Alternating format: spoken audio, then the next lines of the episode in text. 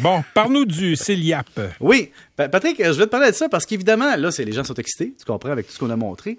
Mais là, je me demande, les fonctionnaires qui sont poignés avec ça présentement pour analyser ça, qu'est-ce qu'ils vont faire?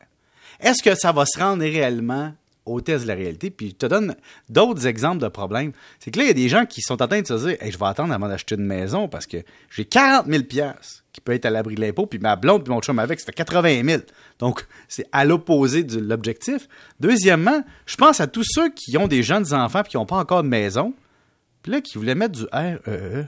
Là, on est en train de dire à ces parents-là, mettez pas du REE, e, laissez faire la subvention. On vous donne tout de suite un remboursement d'impôts, de l'argent tout de suite qui est sûr. Donc, il y a des parents qui pourraient être comme attirés vers mettre de l'argent dans leur maison plutôt que dans leurs enfants.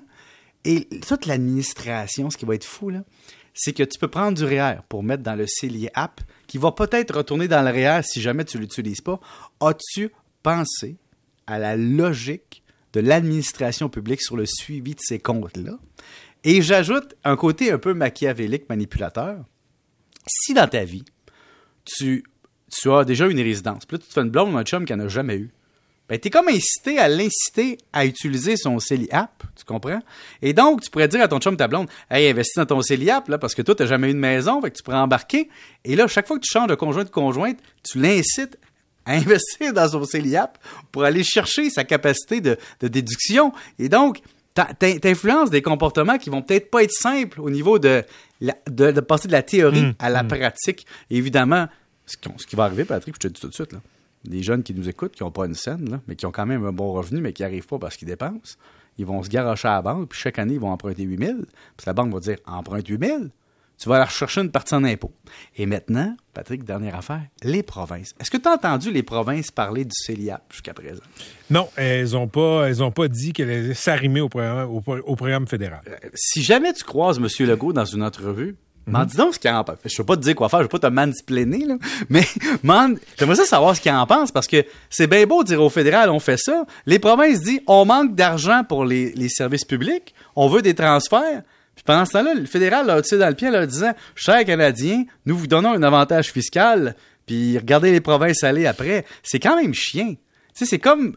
Chien, excuse-moi, c'est un peu, un peu euh, courant comme langage.